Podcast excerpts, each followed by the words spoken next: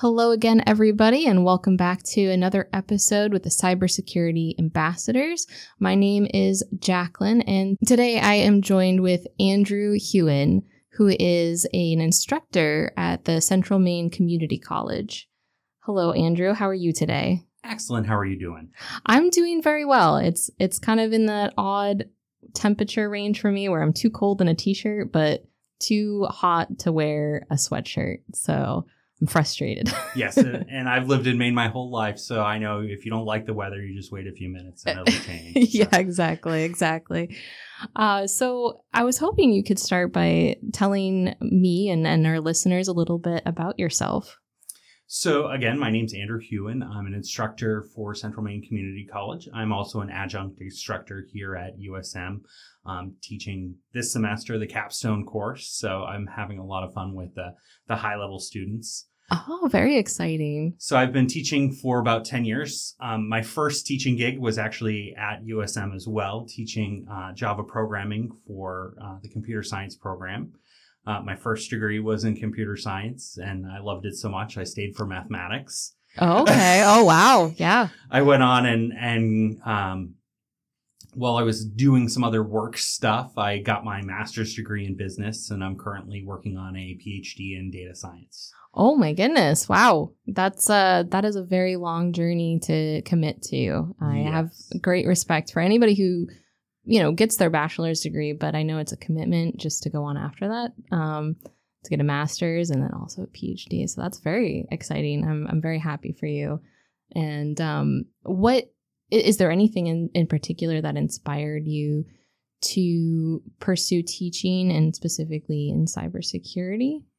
So, um, when I was a student, uh, I knew that I liked computers and I knew that I wanted to do something with computers and uh, not to date myself, but when I was using computers, it was the Apple IIe era and Mac Classics. So um, the internet hadn't kind of formed its image of of what it is today. Um, so when I started to look for schools to learn uh, computers, really it was computer science or nothing.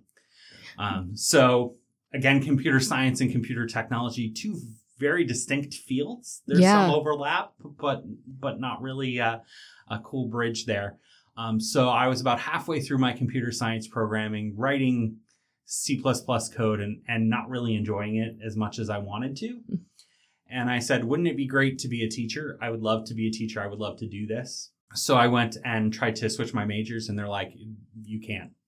There's no no path to change your major from a computer science major to be a teacher. You'd have to start over from scratch. Oh my um, goodness, that's a disappointing answer to be. So I went and I, I finished my computer science degree. I went on and, and got my math degree.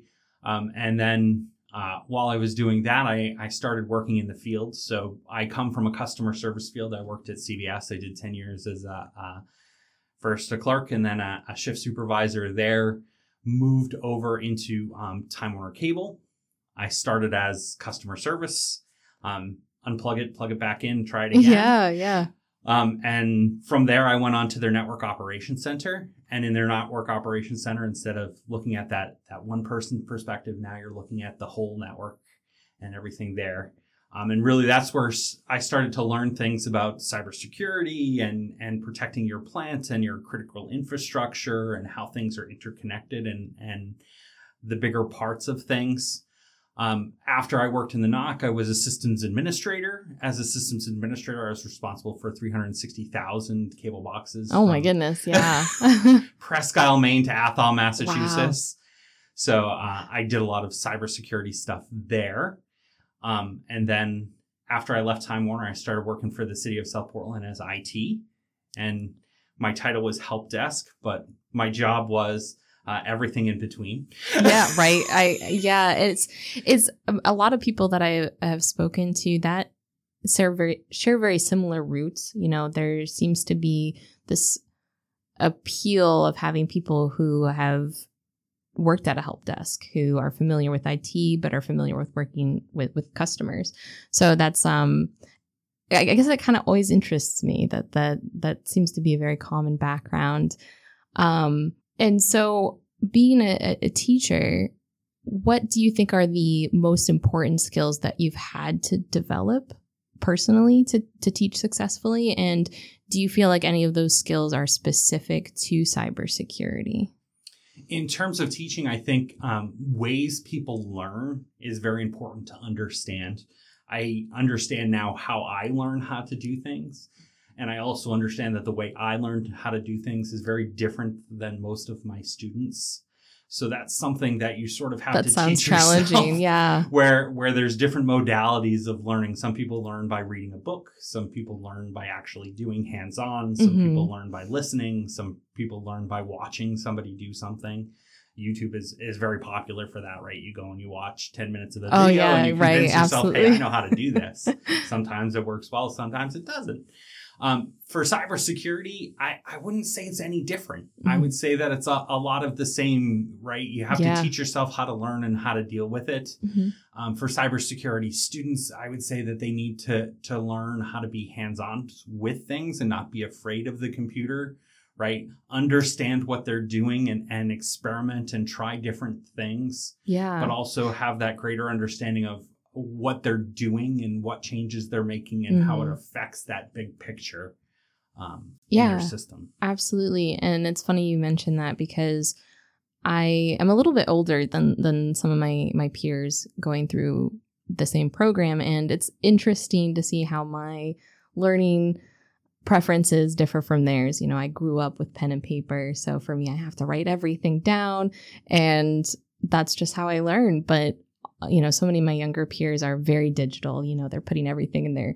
their phones and in their calendars, so it's um it's a bit of an adjustment for me. Like, you know, I'm trying to evolve and be like, you know, I want to be cool and hip and be with the times because, you know, who uses paper anymore?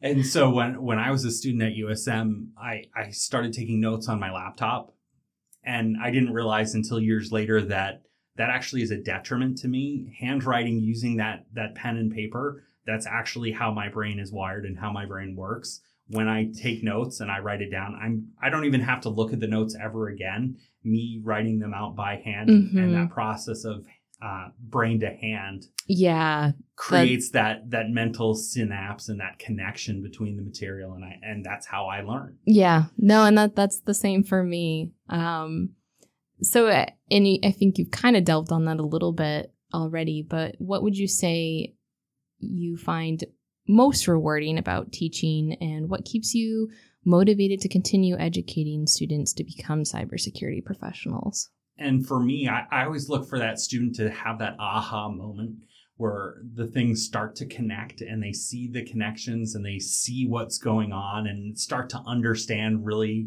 the process Mhm. that we go through.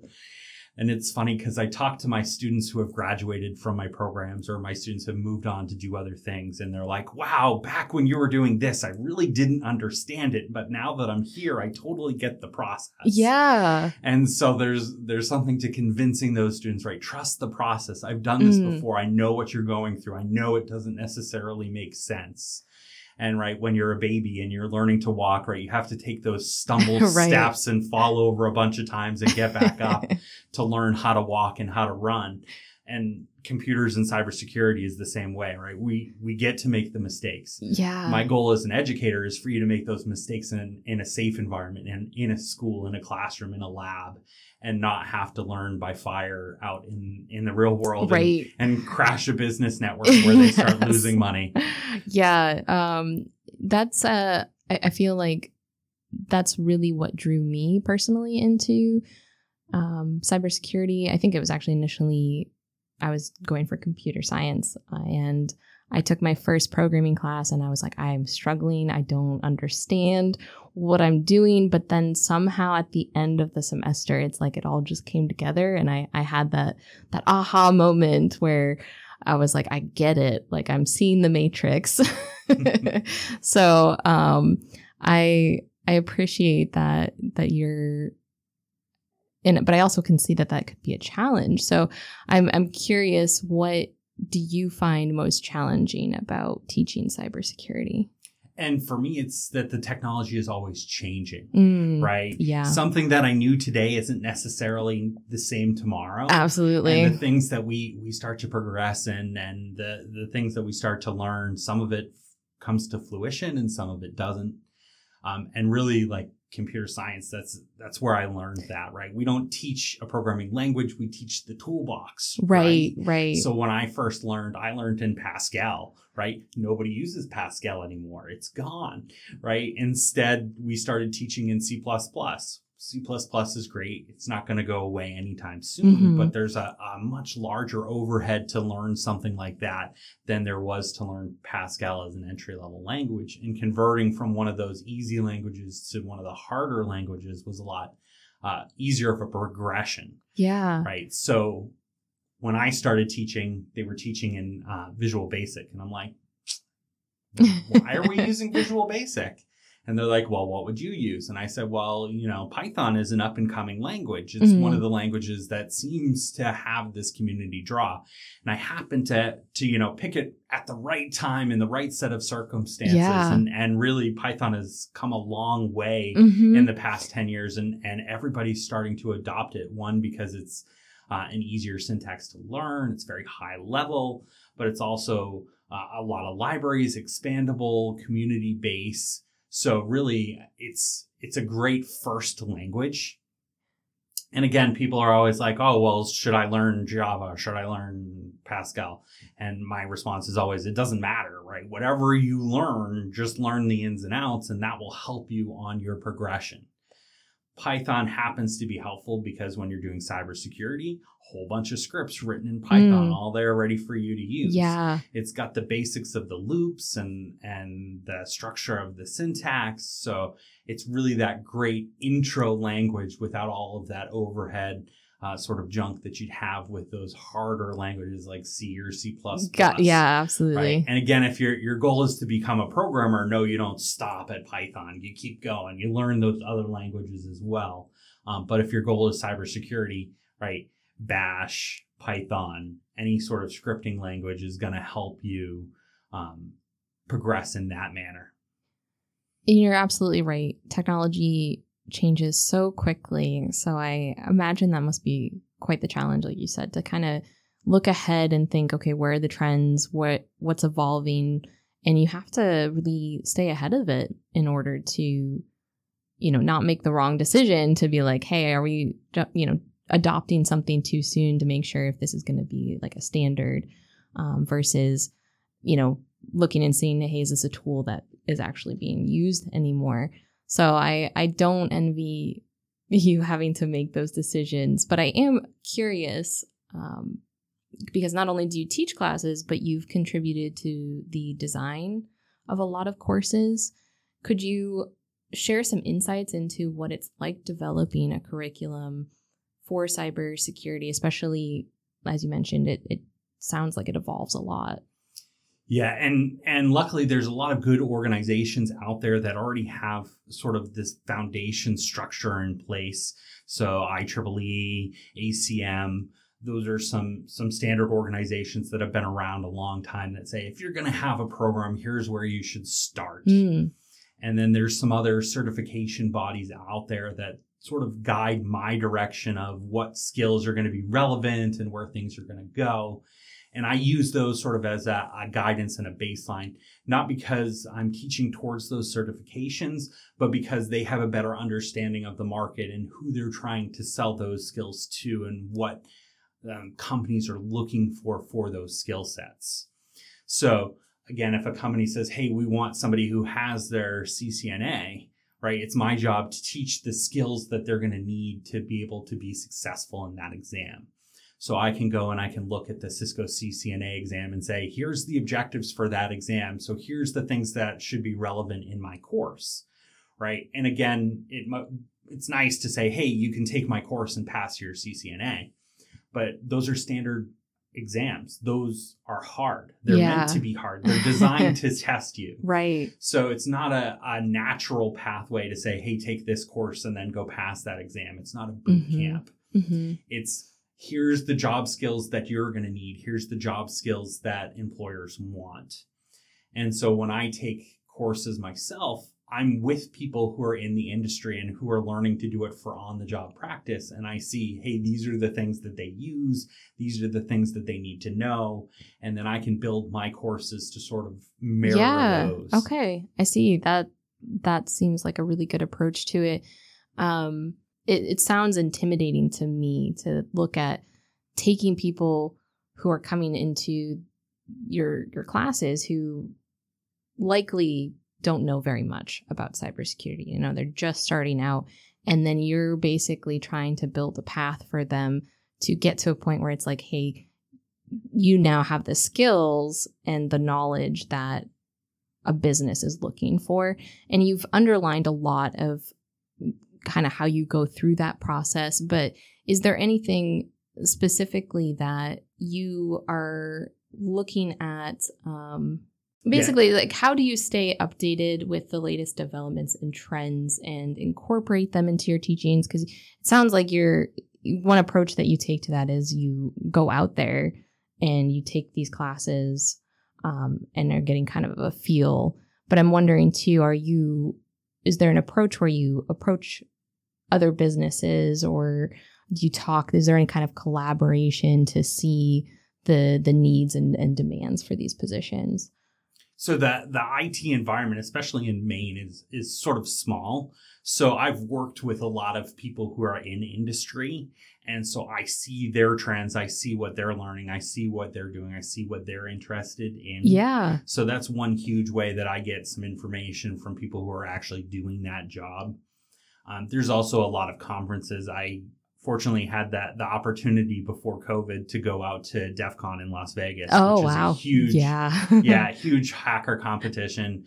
Um, and and they do things like capture the flags, but they also uh, bring in cars and and voting machines and medical equipment oh, wow. and show how to hack those. And again, that's the, wild. The idea is is we're not just trying to be malevolent and do bad things. We're trying to show the owners of these devices some of the security holes that exist to make the overall platform better. Mm-hmm. And so we have to be the instigators of change in our security field. And so hackers, right, that has that terminology, that has that connotation of of bad and wrong and, and criminal, mm-hmm. where hacker just means, hey, we're doing something that was unintended, an unintended use, right? So when somebody says life hacks, they they get that connotation, right? We're just doing something to make it easier. Ethical hacking, white hat hacking, whatever you want to call it right? That's meant to improve the security posture of the organization or the equipment. That's mm-hmm. meant to show the issues not in a malevolent or extortionary way, but to to raise the security profile and make things better for everybody. Yeah, absolutely. And so I actually have two questions that kind of came to mind as you were talking about that. Do you teach anything related to like penetration testing or have skills that could translate into ethical hacking? And how do you i guess teach the ethical part and really stress to students that it's like hey these are tools that you that malicious people could use but that's not what the, the purpose of this is.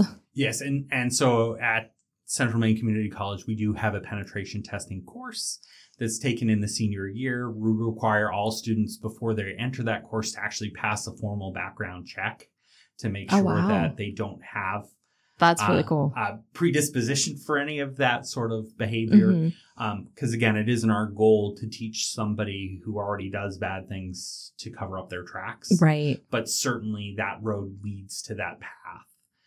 So for our penetration testing course, I make sure, hey, we're in a sandbox. When you do your penetration testing that I'm going to teach you how to do, make sure that you have expressed written permission from a person of authority before you start. While you're in my room, you're safe, right? If you take these same things that I'm teaching you and you go out into the real world, that can have consequences. Mm, that absolutely. can lead to to people being blocked if the the network's set up correctly and appropriately, right? So I always use the example, right? You do a pen test on Google. Well, Google says, "Hey, this is malevolent," and now you don't have access to Google anymore because that's what they do, right? The network intrusion sensors are designed to respond to perceived threats. It doesn't know your intention. It can only see what you're doing, and it will act accordingly. And so students like to take our skills and and and use them and I I try to instill in them hey that's great. I want you to practice. I want you to Mhm. do these things, but do it in my environment where Right. it's safe. Yeah, absolutely. Do it against my equipment. Here, let me show you how to set up some test machines. So I direct them to sites like VulnHub and and other um, hack the box type websites where they can practice those skills in a sort of capture the flag target environment. And so I've had students who go on to become pen testers and say, hey, the same things we're doing there are in fact the same things that I'm doing in real life. And in fact, in real life, it's a lot easier because the machines aren't set up to be protected against these things and, and it's not goal oriented or object oriented. That's really great to hear. I I like that approach and it being on like the the student side, I took an internship and I kind of had to police myself because it was suddenly like, oh my like I'm not in that test environment and it's intimidating because it's like I I could do a lot of stuff here that, you know, has a lot of moral and ethical like questionable actions behind it. And so you have to be very careful because it's not like there's a, a big sign that stops you you know it comes up and says hey you know maybe you shouldn't open this file or maybe you shouldn't change this setting um, so it can be a little intimidating at times and i think it really opened my eyes to realize how easy it is to get into this and and why it's so important to have cybersecurity because it's almost like the wild west in a way. It's like i anybody can download a tool and start playing around with it and potentially do something with consequences down the road. Um so yeah I, I appreciate that that approach that you're taking and and i like that there's kind of this uh, importance and the stress uh, of, pointing out to students that these tools can be used in in bad ways but that's not the purpose of it. So i appreciate that. And, and really, my experience with some of the tools came from that IT infrastructure. So Nmap is one of the tools that we use in my penetration testing course, and and for penetration testing, we use it to find open sockets and and be able to have an attack structure. mm-hmm. But for IT, Yeah. it's great to find the equipment that's on your network, Right. and where things are, and what IP addresses that they have, Absolutely. So really, there's that dichotomy of it's not intended for that use, Right. That's where the hacking comes in. It's, Mhm. it's something unintended, yeah um, but it's freely available and and free to use for everybody. And it's very helpful both in the security and in the the IT structure of Right. the world. And so I couldn't imagine not using that Yeah. tool now that I've been exposed to it. Exactly. exactly. And so the you earlier you had brought up going to like kind of a convention where they were showing how to hack into some common devices that we use um, and it made me think of you know kind of the ongoing concern with iot devices and i was wondering what do you think are pressing pressing issues or emerging challenges in the field and what do you think that students should be aware of as they are going into this field Yeah, and, and IoT is one of those huge ones where we're trying to push really fast to see what we can do and not stopping to think about the security consequences of those. So if you go back to the early days of the internet, right, everything was plain text, everything was unsecure protocols. Much of the internet now is still unsecured protocols. yeah So in my introduction to networking class, I have them, right? Look at all of these protocols, which of them are secure? And there's maybe five out of the hundred list that I give them, right? It wasn't designed to be secure. The security came after. right So as a cybersecurity professional, we try to instill in, hey, we need to have that security built in. We need to have these secure mechanisms in mind when we're designing our applications, not as an afterthought of, hey, let's patch it and fix it on the other end right? Right should a light switch be able to to compromise your network right? And that's what iot is right? You're giving an ip address in your network you're giving it free reign if we haven't locked it down and secured it then you've just created an access point Mm-hmm. right and you watch tv shows like mr robot right and and some of the stuff that he does is pretty scary right? he Yeah. hacks into a, a hvac system and and changes the temperature and melts servers Yeah. that's not out of the realm of possibility that's what iot Right. does and if you're not putting up a firewall between your hvac system and your your file servers then you're just asking for things like that to happen and so we we look at it as parody but Mhm. really it's it's sort of a reflection of our environment if Yeah. cybersecurity isn't on our forefront Yeah, absolutely. And I- I find that very exciting because I think that there has been an acknowledgement uh, you know that IoT devices need some some extra love. They need some extra work and like you said I'm I what you're saying here I'm seeing parodied a lot by like NIST about how there needs to be more of an effort in designing security at the the con the concept of of these IoT devices because I think even on a consumer level, many of us make the assumption that devices we purchase are safe and secure right out of the box and you know plug and play and we're good to go and we don't have to think about it. So i'm i'm very pleased to hear that this is something that you know you guys are are thinking about um, and, and bringing attention to for your students because they may be developing some of these devices in the future or trying to secure them for a business. So that's great. And um You've you've touched on this before, but can you discuss the importance of hands-on experience in cybersecurity education and how you help provide practical learning opportunities for your students? yeah and and cybersecurity is not a spectator sport right? right. So um, when you talk about the different positions, we we sort of talk about different job roles and job tasks, right? So a security engineer is the the frontline person, the person who's going and making the adjustments to that. Right. If you talk about higher level people like CISOs or CTOs, right, they're the people who make policy Mm, and sort of dictate that. So that's the spectator arena, Right. right? They're the people who are at the top making the most money and and and telling people how things need to be configured and are responsible for that being pushed down. Mhm. The security engineers that I'm training in in my program, those are the people who are actually going in and, and doing the settings configurations, right? So, right, we're troubleshooting. You need to turn off a firewall, right? What are the consequences, right? Well, you're turning it off to test to see if that fixes the issue. That's fine. Turn it off, test it, turn it back on. Not a problem.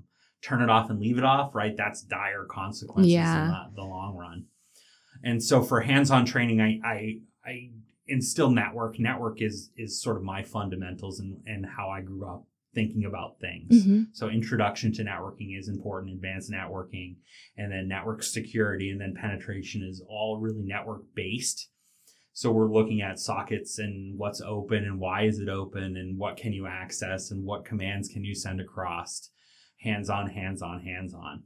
Um, and again, in a virtual environment, we can do that just as easy as a physical environment. So I can build the equipment and, and demonstrate it that way, or we can set it up in Packet Tracer or GNS3 or um, virtual machine and show the same sorts of consequences that that occur and, and the things that you can do in those environments. Yeah, that's very cool. And, and like you said, kind of that sandbox environment so they can kind of see, you know, the consequences without there actually being consequences. I think that's really important because um, being able to understand these systems inside out, it's it can take a lot of work, I think, and just reading about it in a textbook isn't enough. So I I'm glad to hear that there's a lot of hands-on experience as well going on in, in, in your curriculum. This is a question I like asking because when I first got into cybersecurity, it was not what I thought it was. So I'm curious, what are some common misconceptions that students might have when they first start out? So I think the biggest misconception is that um, you're going to know everything. You're going to know everything about something, right? So when when we talk about IT, when we talk about computers, the terminology that I was given is um, jack of all trades, master of none, Mm-hmm. right? And that's not entirely true. We do become subject matter experts in our field. So I mentioned mine happens to be networking, is what I, Right. I sort of focus on, and that's my sort of niche, sort of market there. but everything else is built around it. For students, they want to l- learn everything about anything. And uh, some of my students assume that I know everything. And, and I'm the first to point out I don't know everything right? I have an intuitive sense. I play with things. I, I go in and I start to learn things and I, I keep a visual structure.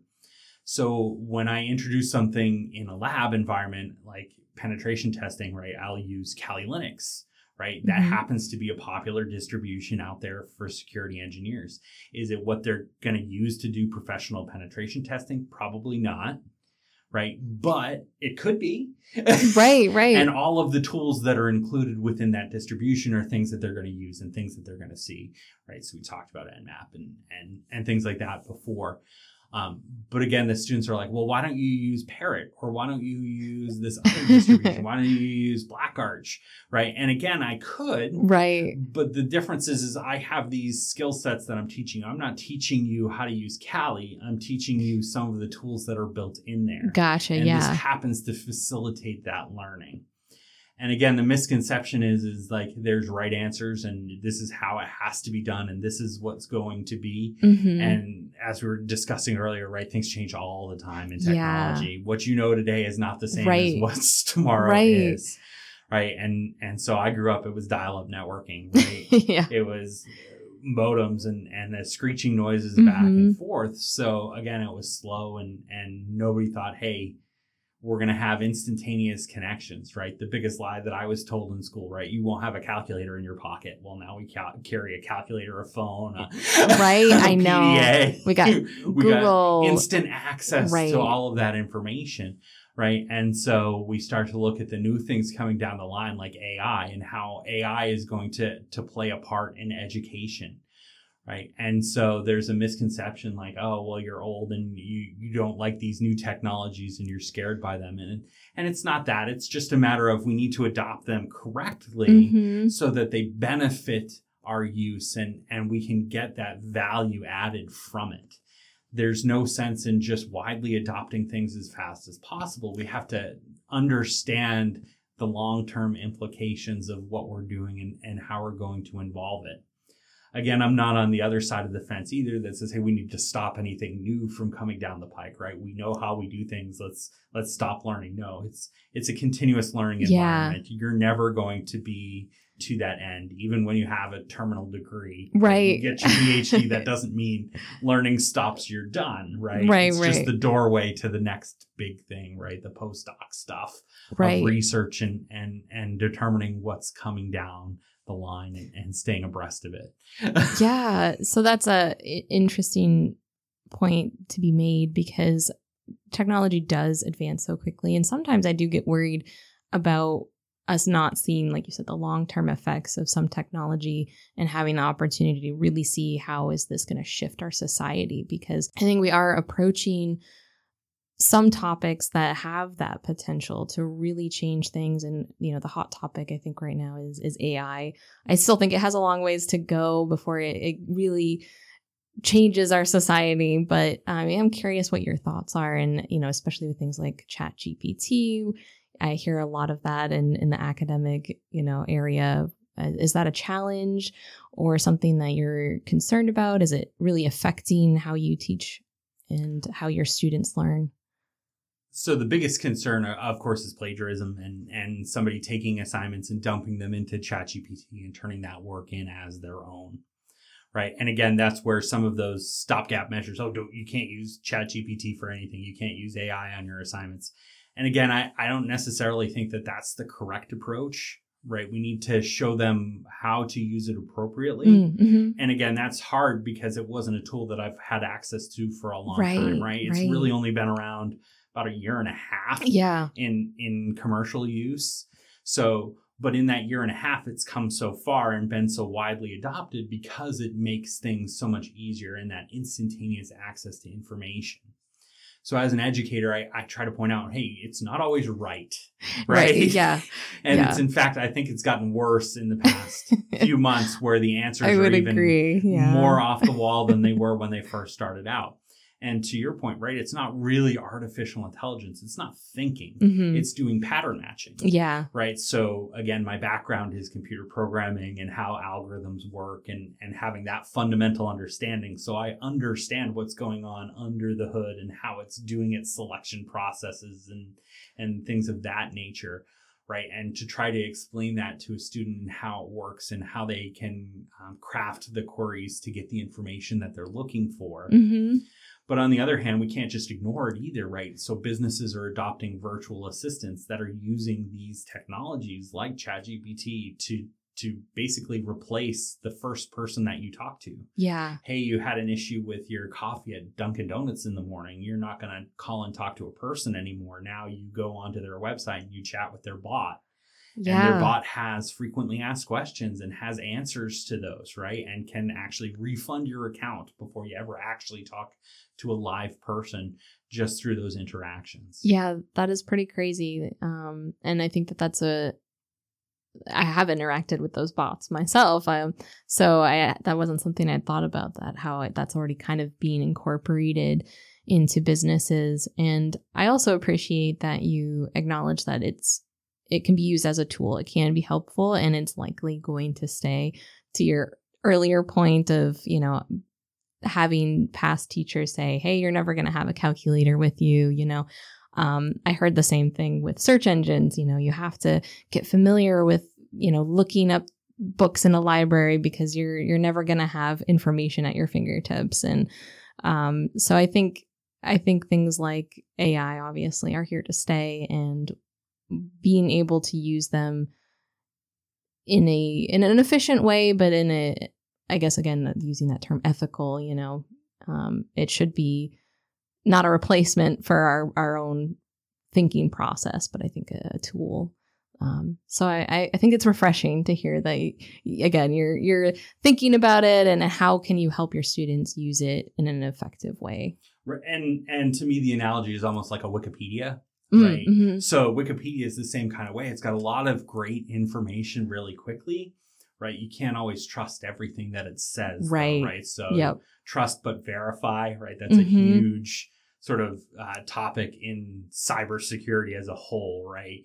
So we start to get information from it, but then we have to go and verify sources and, and check things.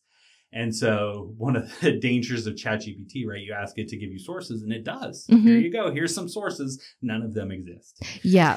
Yep. I They're not real. no um you know i was writing a research paper and i was looking for some good facts and i was you know and i did i turned to chat gpt and i was like hey you know what's some relevant information about this topic and it spit out this great quotable fact. And i was like this is perfect. I want to do more research on this. You know where did you find this? And it was like oh uh, that was just hypothetical. You know i, I made this up for you because i thought you would like it. And i was like thanks. Thanks chat gpt very, very people pleasing it is. yes.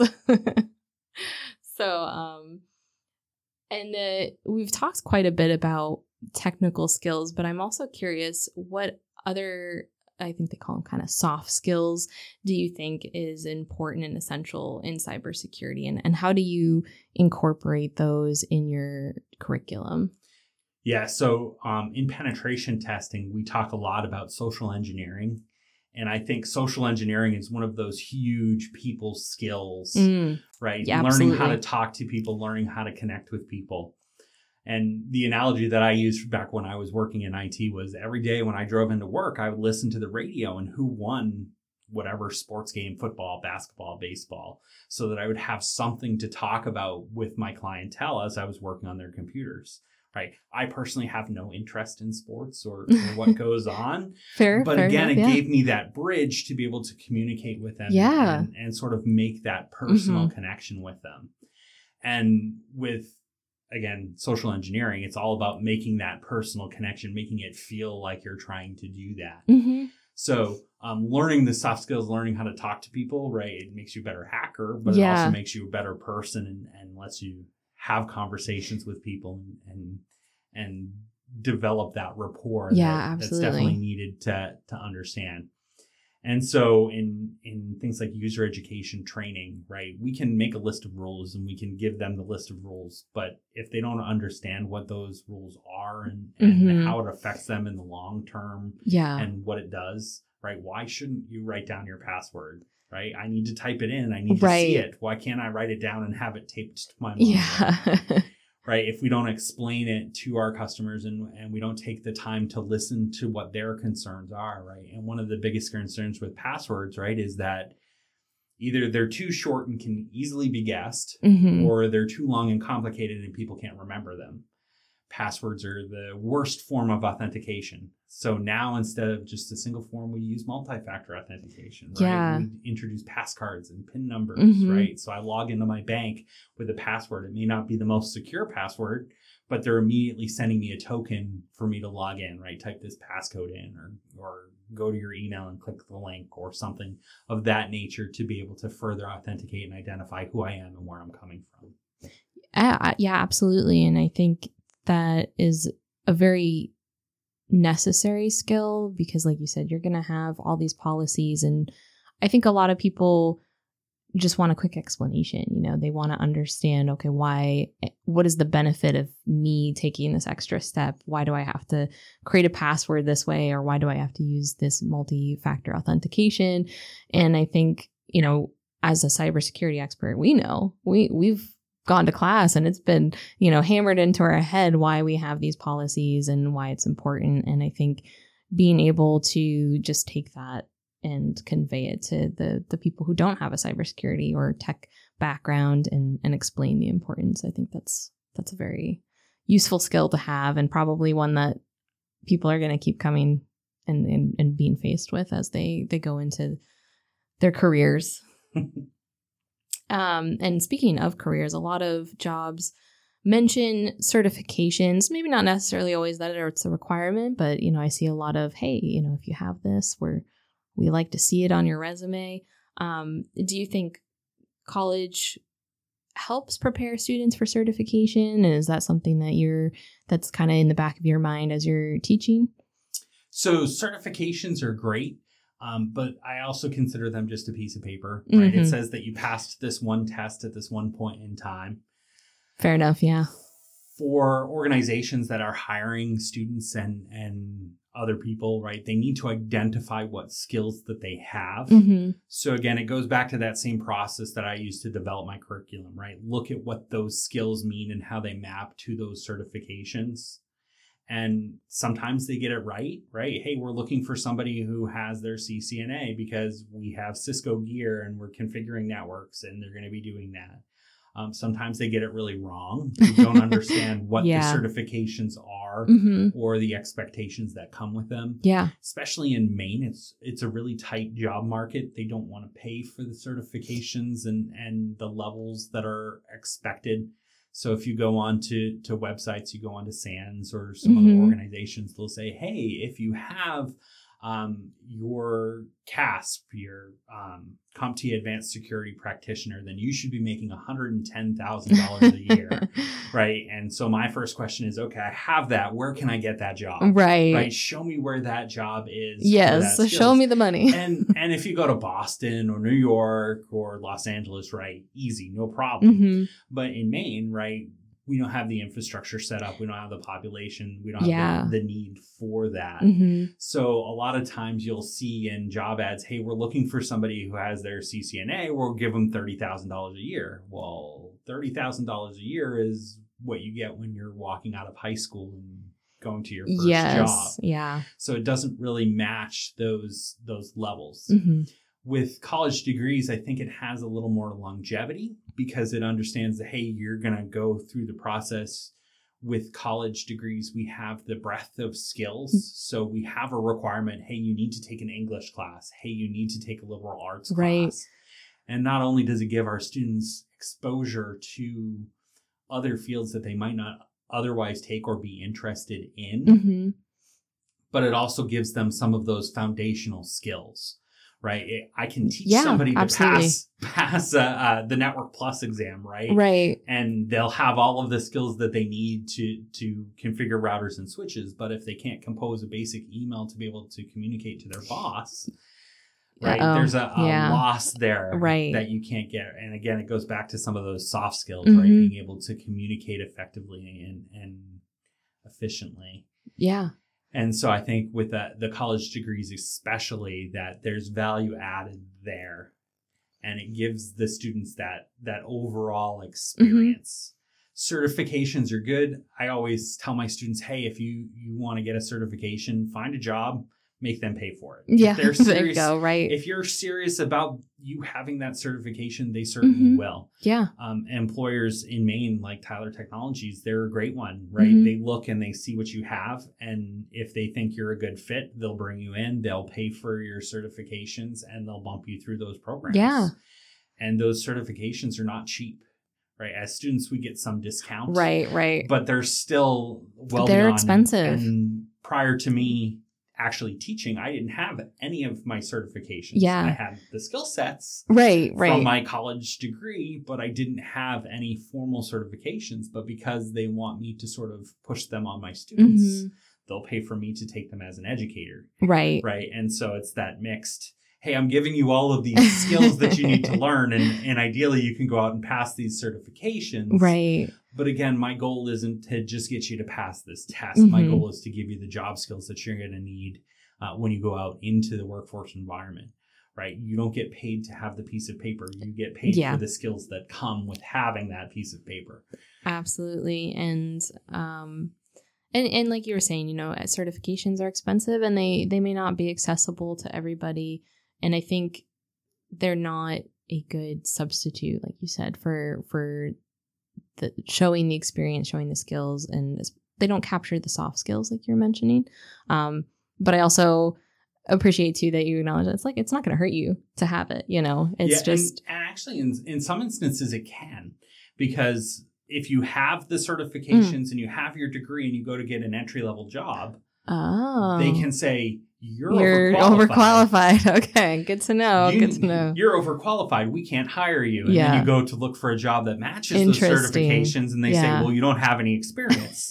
well, I don't have any experience because I'm overqualified for that job. yeah, And so it gets that that sort of yeah, a bit of a the conundrum, egg, right? right? Right.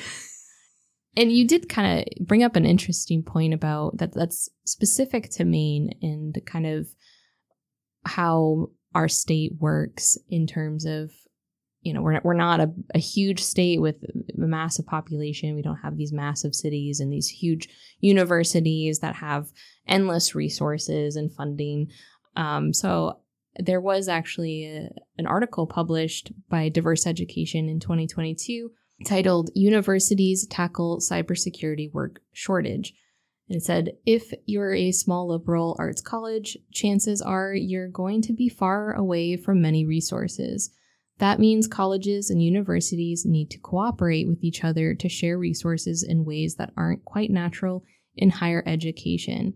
That can, or that way we can make sure that courses are developed and training is successful. Can you share any examples um, or successful partnerships that you're um, aware of? Have you seen any kind of like resource sharing with between schools or, or, or businesses that have helped impact the development of cybersecurity in Maine?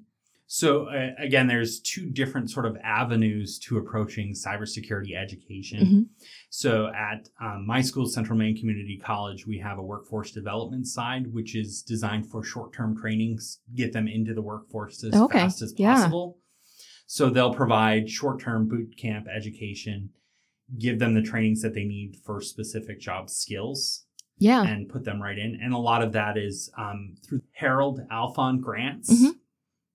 and their organization. They donate a lot of money um, for that to be in place. Oh, that's awesome to hear. And so on our side, we have the education side. So we're designed for that. hmm Again, we we do associate's degrees, Right. but we do two years, and then you can take that two year program and you can go on.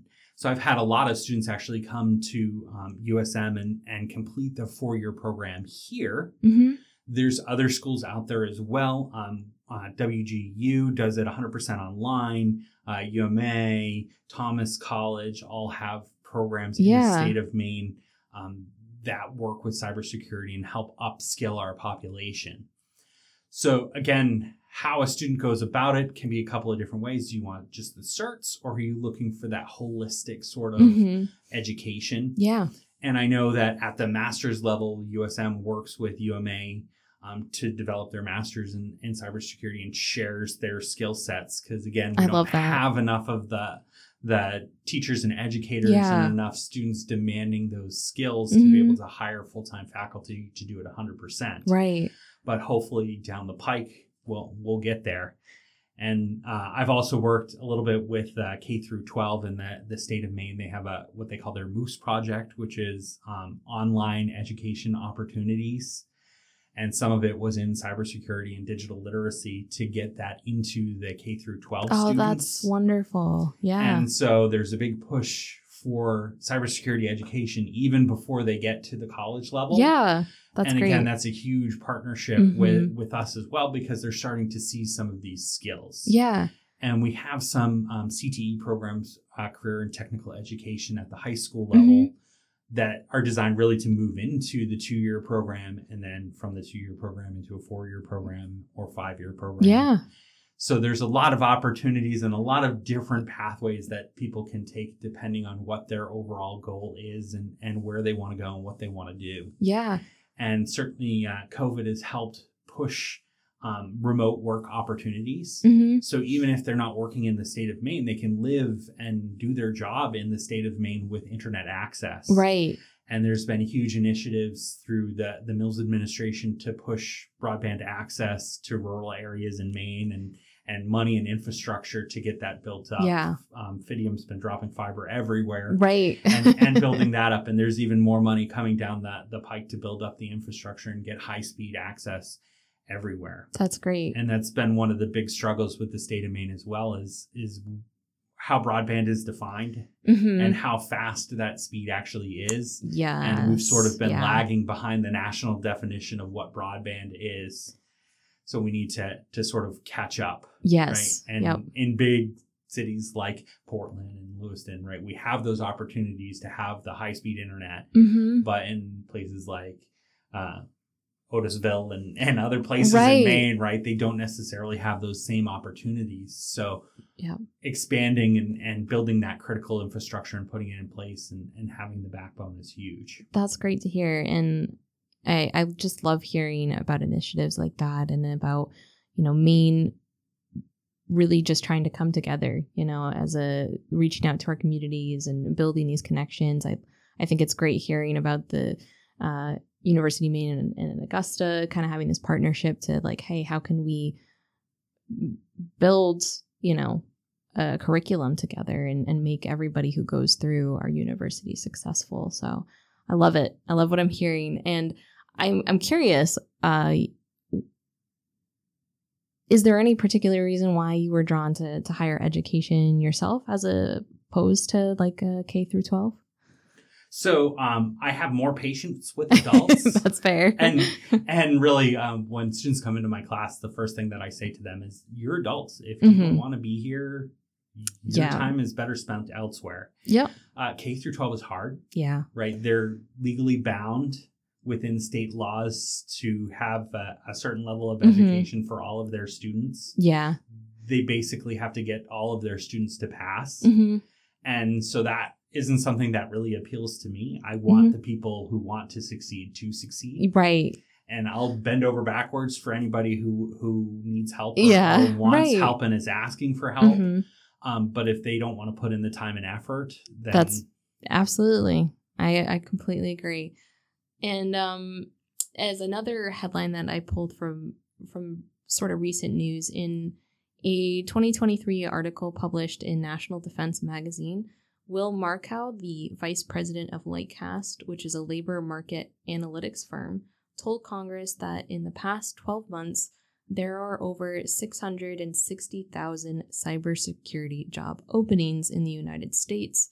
And in a separate report published by the Pew Research Center, the computer science workforce, which includes cybersecurity, is only made up of about 7% of Black individuals and only 8% Hispanic individuals, with also only 25, uh, 24% being women. And so I'm curious, you know, with with there being such a demand and a shortage for cybersecurity professionals, what are your thoughts on the need for diversity and inclusivity within the, within the field, and how can educators contribute to promoting diversity in cybersecurity? So, recruiting for diversity is a, a huge, huge topic in cybersecurity because we need individuals to come and join our programs.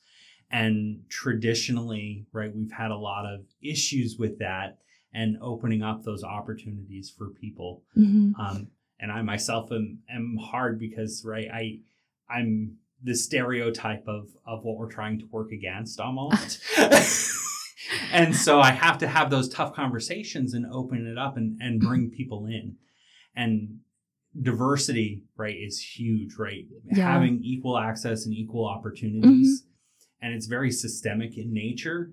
So it doesn't just start at the college level; it starts well before the college right, level. Right, right. So really, those initiatives with with K through twelve and and bringing digital equity mm-hmm. and digital literacy to those yeah. students are going to open up some of those opportunities and and hopefully bring them in.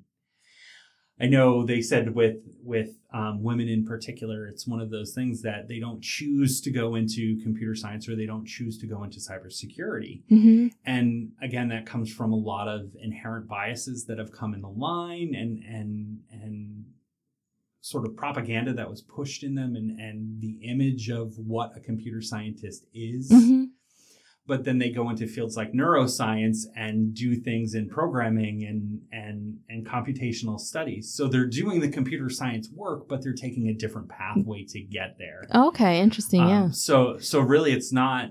Yeah. it's one of those things that we have to overcome that that um, I don't know if it's bigotry or or right. image or it's tough. It's, it's hard to say, and, and, it's really hard. And and so when we're recruiting, we have to be careful, right? Because we don't want to single them out and feel like, hey, we're we're just going after you because of this. Right, right. Or we're just trying to check a box, right? We're yep. just trying to be inclusive and, and get everybody and, and allow this opportunity for each individual yeah. while opening up those doors that were previously closed to mm-hmm. other types of individuals and groups. Yeah, no, that's it's great to hear and I also appreciate too that it is challenging. You know, it you you definitely want to kind of have that feeling of being genuine, you know, that it's like we really just want everybody to be interested in this field and trying to understand what barriers may have been in place. You know, that's not a, an easy thing to to uncover.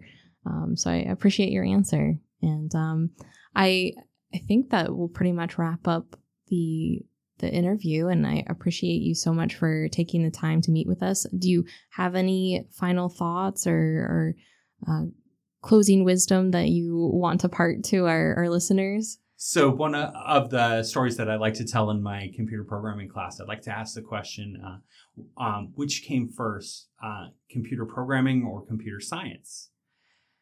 And so, what would your answer to oh, that question be, right? Oh boy. Um, are they different hmm. topics? Can you have one without the other? I that's tough. Um I I don't know that you can have one without the other. Um you know, part of my curriculum is has been delving a little bit into the history of like, you know, the internet and and looking at some of the earliest computers and um I I still feel like there was just this marriage from from the get go. Um, but I'm I love programming. Um, so I, I feel like I'm I'm maybe in that camp a little bit. I like writing. I think when I look at problem solving, that's usually my go-to. Is like, oh, can I do this with a with a script or something? and so I always go back and I say, well, if you look at Ada Lovelace, right? She's credited as, one of the first computer scientists. Mm-hmm. And she existed in the time before digital computers and digital programming, right? So you can have computer scientists without computer programming. Yeah. Right. Yeah. But again, today, traditionally, we think programming right. is done on a digital computer and we have to implement computer science principles mm-hmm. of storage space and things of yeah. that nature. Right. But really, Ada Lovelace was was one of the first as she was building the algorithms mm-hmm. to work on the mechanical machines designed yeah. by Charles Babbage. So yeah, it is. It is pretty wild to think about how you know these processes and this way of thinking existed before computers, right?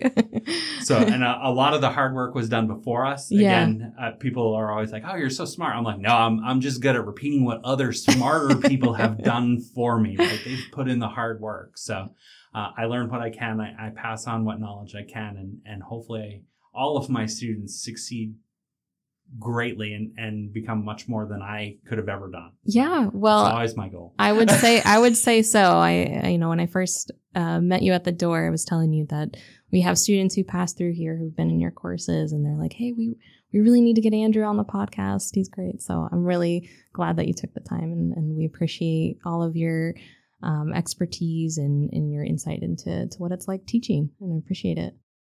Thank you very much for having me. Thank you.